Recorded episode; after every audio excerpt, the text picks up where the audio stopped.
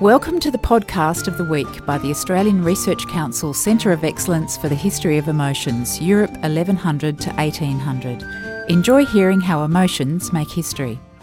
James Smith is a visiting research fellow at the Trinity Long Room Hub Arts and Humanities Research Institute at Trinity College Dublin.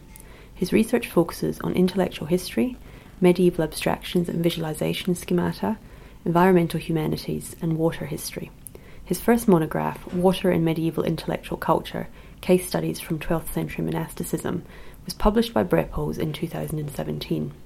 James is the editor of The Passenger, Medieval Texts and Transits, and co editor of a themed collection for the Open Library of the Humanities on new approaches to medieval water studies. He's currently shaping a digital environmental humanities project titled Deep Mapping and Spiritual Waterscape of Ireland's Lakes. This paper, Toxic Emotions Riparian Personification and Pollution, Past, Present, and Future, was delivered at a conference on the future of emotions Conversations Without Borders at the University of Western Australia in June 2018.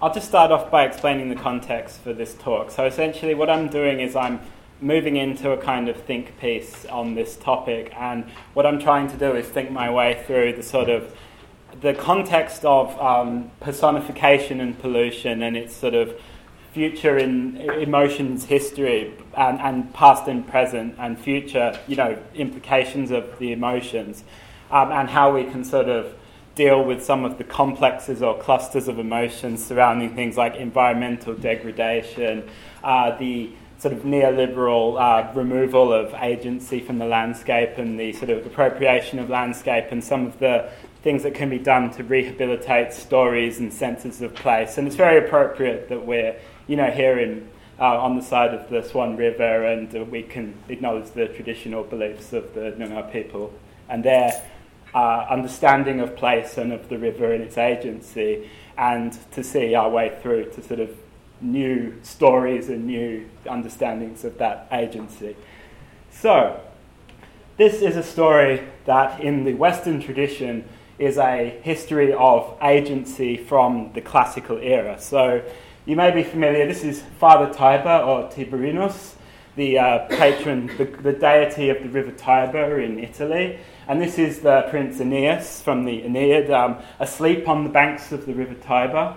And he has a vision where Father Tiber comes to him and says, um, Well, firstly, you've found your new home, and uh, this will be, you know, the, the place that, that Rome is founded. Your, your, your time as a sort of refugee is over.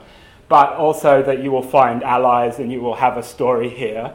So there's this, um, and he says, Oh, Lord of Hesperian waters, you know, thank you for your gift. And, um, and they, they have this kind of interaction, but it shows the sort of, but that the Romans had a quite a sophisticated understanding of agency and interplay and interactions where, although they did believe in the agency and power of um, natural entities and of their sort of personification, the prosopopoeia, the sort of personification allegory. They also understood it as a kind of flexible political concept with sort of negotiation. But um, we then see that this has a reception history and it corresponds with a history in the change in the relationship with landscape and place but also the sort of subsequent degradation of landscape by the Industrial Revolution and the changes in sort of land management practices over time. So I'm sure you'll all be familiar with these images from Punch from the mid 19th century, from surrounding the context of the, the cholera outbreak in London and the Great Stink. And um, we still see a, a, a, river god here, Father Thames, being given his card by um, Faraday as a solution, you know, for the pollution of the river and we see um, Father Thames inducing his, introducing his offspring to the fair city of London. So we've got a double bill of personification allegory here of, um, of the, you know, a woman representing London, Father Thames and his disease, was it uh, diphtheria, uh, cholera, and scrofula, his offspring and their gift to the city of London.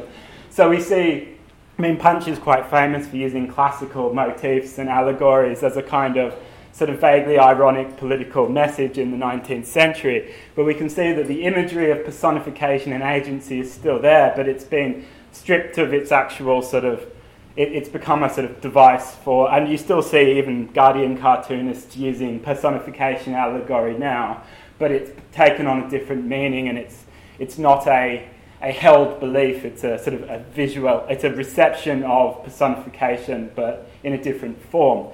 So when we see the history of rivers, especially being polluted, degraded, taken out not as a whole, but as a series of cubic litres and essentially a groove in the ground that can be extracted, redirected, and manipulated with, with impunity um, as, a, as a space rather than a place. When we see that happening, we also see that although there are many cultures today that still hold these beliefs and that need to be rehabilitated, there's also a sort of faded echo of a European history of personification as well, and we need to take that into account when we start to tell new stories about and, and, overcome some of what I've called the toxic emotions surrounding the pollution and degradation of rivers. So, and we'll understand, we see now in the advent of the microbe and the kind of moral panic about what's in the water suddenly starts to take uh, front and centre over the idea of the river as a sort of person. People start to look within the water and see the the sort of the germs and the, the disease. But, um, but even then, there's these little animist kind of beasties that are like the representations of the microbes. So, you know, the, the personification or the sort of uh, creation of like agency within uh, things, it continues, but it's, it's changed into something else entirely. So this is an interesting passage from Serenella Iovino, an eco-critic, where she's talking about the Po Valley in Italy, which had been become a very polluted landscape, and she talks about it as a, a necro region rather than a bio region. It's become dead and it's become it's become spaced rather than placed. That environing has sort of dissipated or failed, and she says that even in this, there are still stories there to be told. That the landscape of values and stories that intersect with the landscape of people and places are still there. They're, that values and stories are people and places. There are people and places that have declined over time. They, um, they're a vision of the past, but they're still there and they have a potential to come alive again, to extend to the present, and to create a transformation in the perspective of a landscape so that although it scientifically or physically can be rehabilitated or cleaned or developed, um, into something more equitable and more sort of permanent, more sustainable, there's also a narrative rehabilitation that can take place, an emotional rehabilitation. And she says in, in the same context that in a landscape of suburban countryside in the Po Valley, made of houses, industrial sites, electric power plants, decommissioned nuclear reactors, the stories and wisdom of places seem on the verge of extinction. And I think that's something we can recognize in many cases of a place that was storied and imbued with person, with agency, with with a, um, a personhood, a sort of a narrative, a very strong sort of sense of continuity identity being dissipated and turned into raw, brute, inert sort of material, as Jane Bennett talks about it in the case of vibrant materialism. And it's worn out and alienated and dead.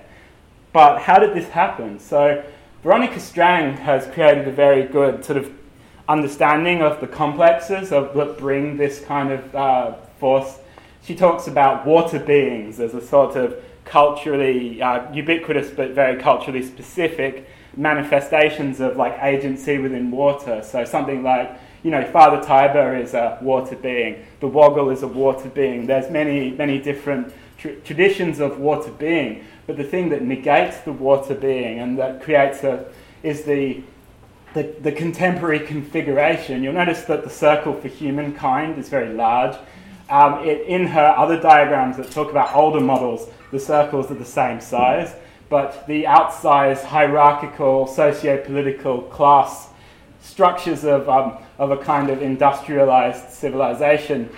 They displace other species and material things, elite land and resource ownership and management, monotheism, assertive notions that we heard about dominion over nature the other day, yesterday, I believe, um, and the idea that um, species becoming uh, domesticated and exploited, uh, anthropogenically induced extinctions, sophisticated technologies of environmental control, and of course, prior to that, there was, you know, a more, there were other more egalitarian notions of, of being and of uh, society. there were less anthropogenic, you know, problems.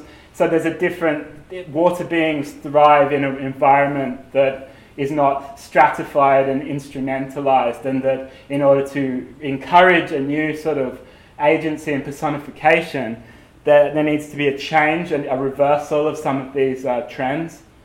Now, I'll talk about a bit about so we've talked so far about stories and narrative, but there's also a corresponding legal precedent, a change in jurisprudence that is taking place now. That in certain legislations and constitutions, the natural objects and nature are being given rights under law in the same way that a, a corporation has historically been considered a legal person. That I, have used this image here from Christopher Stone's argument, which started in the 70s and was treated as a bit of a wacky sort of out, uh, legal experiment, thought experiment of like, well, if a corporation can be a person, can't an environment be a legal, agential person? And it's starting to happen now in a series of decisions. So the famous one there you'll see is the Whanganui River in New Zealand, where the Whanganui Iwi, the Maori group that are the custodians of that river, have uh, won a recognition of the river as a legal person. The River Ganges was, um, there was a decision that it should be considered a legal person, but then there was a reversal within the, by the, the Supreme Court that sort of undid some of that. But as you'll see, the success in the change in the law is not always accompanied on the ground by an actual change in the material circumstances of the river. In the case of the Vilcabamba in Ecuador, there was actually a successful case brought on behalf of the river against the municipal council of um, the, I think it's in Loja, like the province, where they were building a new highway, a very important national infrastructure project. But they were dumping all of the all the rocks and all the rubble and all the building products just off the side of this slope straight into the Vilcabamba. They clogged it up. But then they won a case saying that there had to be a sort of precautionary principle at work and that the construction company had to prove that they weren't causing um, damage to the river rather than just, you know, it being assumed that, you know, as long as it was a necessary and worthy nation building project, then the environmental damage was sort of par for the course. So there are starting to be not just sort of pronouncements in legislation, but actionable cases in you know personification. And you can see some of that with things like the personification of primates and things like that, of the rights of that in, in the area of animal rights, there are other sort of precedents starting to come out. But the problem is that they don't always match up to the reality of what's being done to these, these natural uh, entities. In, in the case I'm talking about rivers. So and you're starting to see a lot of uh, media coverage. So rivers are now legally people, but that's just the start. When a river is a person from Ecuador to New Zealand, nature gets its day in court. It's only natural to push to give rivers, mountains, and forests legal rights. So it's become like an increasingly um, intellectually sort of intriguing idea to a lot of people.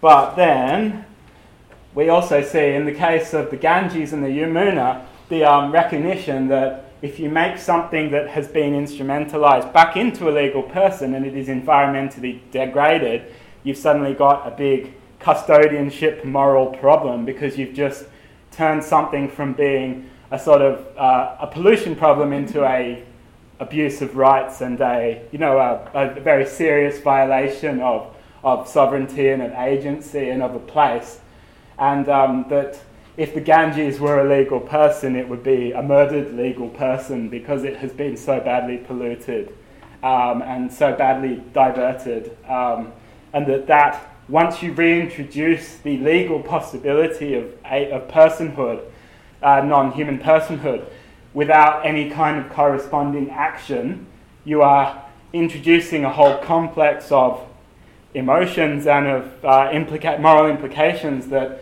some of these policymakers may not have been prepared to consider at the time. So, I wanted to talk a bit about some of the environmental emotions that are considered to sort of revolve around um, you know these decisions. So, if we start to reconstruct a story of place and to be more inclusive and to be more uh, open to understanding different types of knowledges of place, and if we start to make legal decisions that enshrine that, then that creates a complex of whole of emotional sort of fierce problems, I would call them. So, you know, there's four different clusters of emotions surrounding environmental behavior. So, emotional burdens and worries. So, the idea of that, that we are tasked with a problem in the Anthropocene that may be too big to deal with, that, that dread, that worry, that anxiety, that. Um, and there's also um, a corresponding emotion that I was talking to Ali about before, um, about ecophobia, that the idea that if one acknowledges that one has created a ecosystem that is out of control and that you don't understand the way that one behavior relates to another behavior and the effects of that on you and on your, your society, then it can create a resentment and fear and distrust of the environment, um, a disjoint. Um, and emotions associated with environmentally relevant behavior. So, what, like I said, what do you do? You know, these sort of are you going to be become an activist? Are you going? What What is your sort of act, your field of activity? As Jeff was Jeff Malpas was talking about, are you going to think locally to think globally, or are you going to act locally to act globally, or what are you what are you actually going to do? But then perhaps a, a very Che relevant uh, register is affective connections to nature. So you know we've heard about biophilia and green space and sort of positive dimensions. Then there's also as we heard, climate anxieties and uh, feelings of uh, disappointment or trauma or emotional anguish over the degradation of a, of a, a, a landscape that has a, a, strong emotional dimension and meaningful, you know, bond. And moral emotions, so relating to what kind of behaviours should be promoted or discouraged. But then there's also the old sort of uh, socio-ecological dilemma, you know, the um, like, like the thing with sustainability about meeting the needs of the future with, um, by not, uh, you know, was it, um, meeting the needs of the present without compromising the ability of future generations to meet their own needs, but also interest conflicts between short term individual and long term societal interests. And of course, in a neoliberal world, that's a very difficult uh, thing to do because we're all being responsibilized say you are responsible individually for your environmental behavior. It is you that must act. It is you that must, you know, have an opinion and have a belief. But then it's also a problem when it comes to if you're dealing with a regime that treats everything as potentially commodifiable or potentially having a economic value, then you are dealing with a thing where resolving a socio-ecological dilemma is extremely problematic. And of course, then if you reintroduce agency and person, personhood into the mix, and if you start listening to the stories of place and stories of agency that are within the sort of remit of a place, then that then introduces a whole new level of emotional complexity.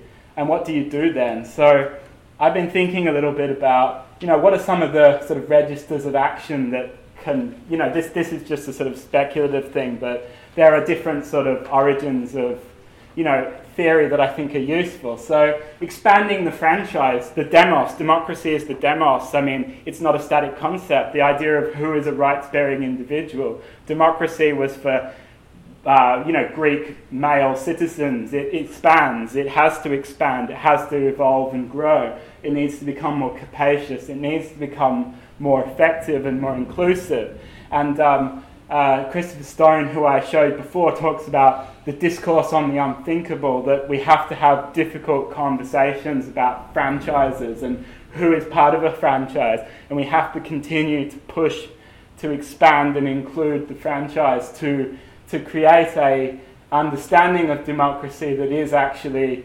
working for us. Um, we have to interrogate the emotionality of places so Weik, von Mossner, that book is, um, is called Effective Eco-Criticism. Um, and that, that just came out. There's a new one coming out like later this year. That's if, uh, uh so that's uh, sorry, Effective eco-criticism and Effective ecologies, AFF, affective. Um, that there's this debate now coming about how do we actually understand the neurobiology, the emotionality of places. We need to understand that better. We need to listen to stories of place and emotion. And I think that, of course, in the case of Rivers of Emotion, we saw a very, the Che project, we saw a very good example of a collaborative process to understand the swan from a variety of um, uh, perspectives, including First Peoples, but also you know, uh, types of stories about place and emotion that might not have been considered uh, or understood to be a possible part of the story. We need to reimagine community. That's Veronica Strang's term. You need to imagine the human and the non-human as part of a new, a new sort of unit um, for understanding um, environment to tell stories, new stories and old stories, and combinations of new and old stories that rehabilitate, turn space back into place, make new places, but also rehabilitate very old places in the sense of like culturally meaningful space, places. And unforget, I like this, the idea of anamnesis, unforgetting. We need to unforget the things that we have forgotten with time. And that is the end for me. So I am going to wrap up and I will leave that with you because it is very much an open ended uh, investigation for me. So thank you. If you enjoyed this podcast by the ARC Centre for the History of Emotions, please go to our website www.historyofemotions.org.au.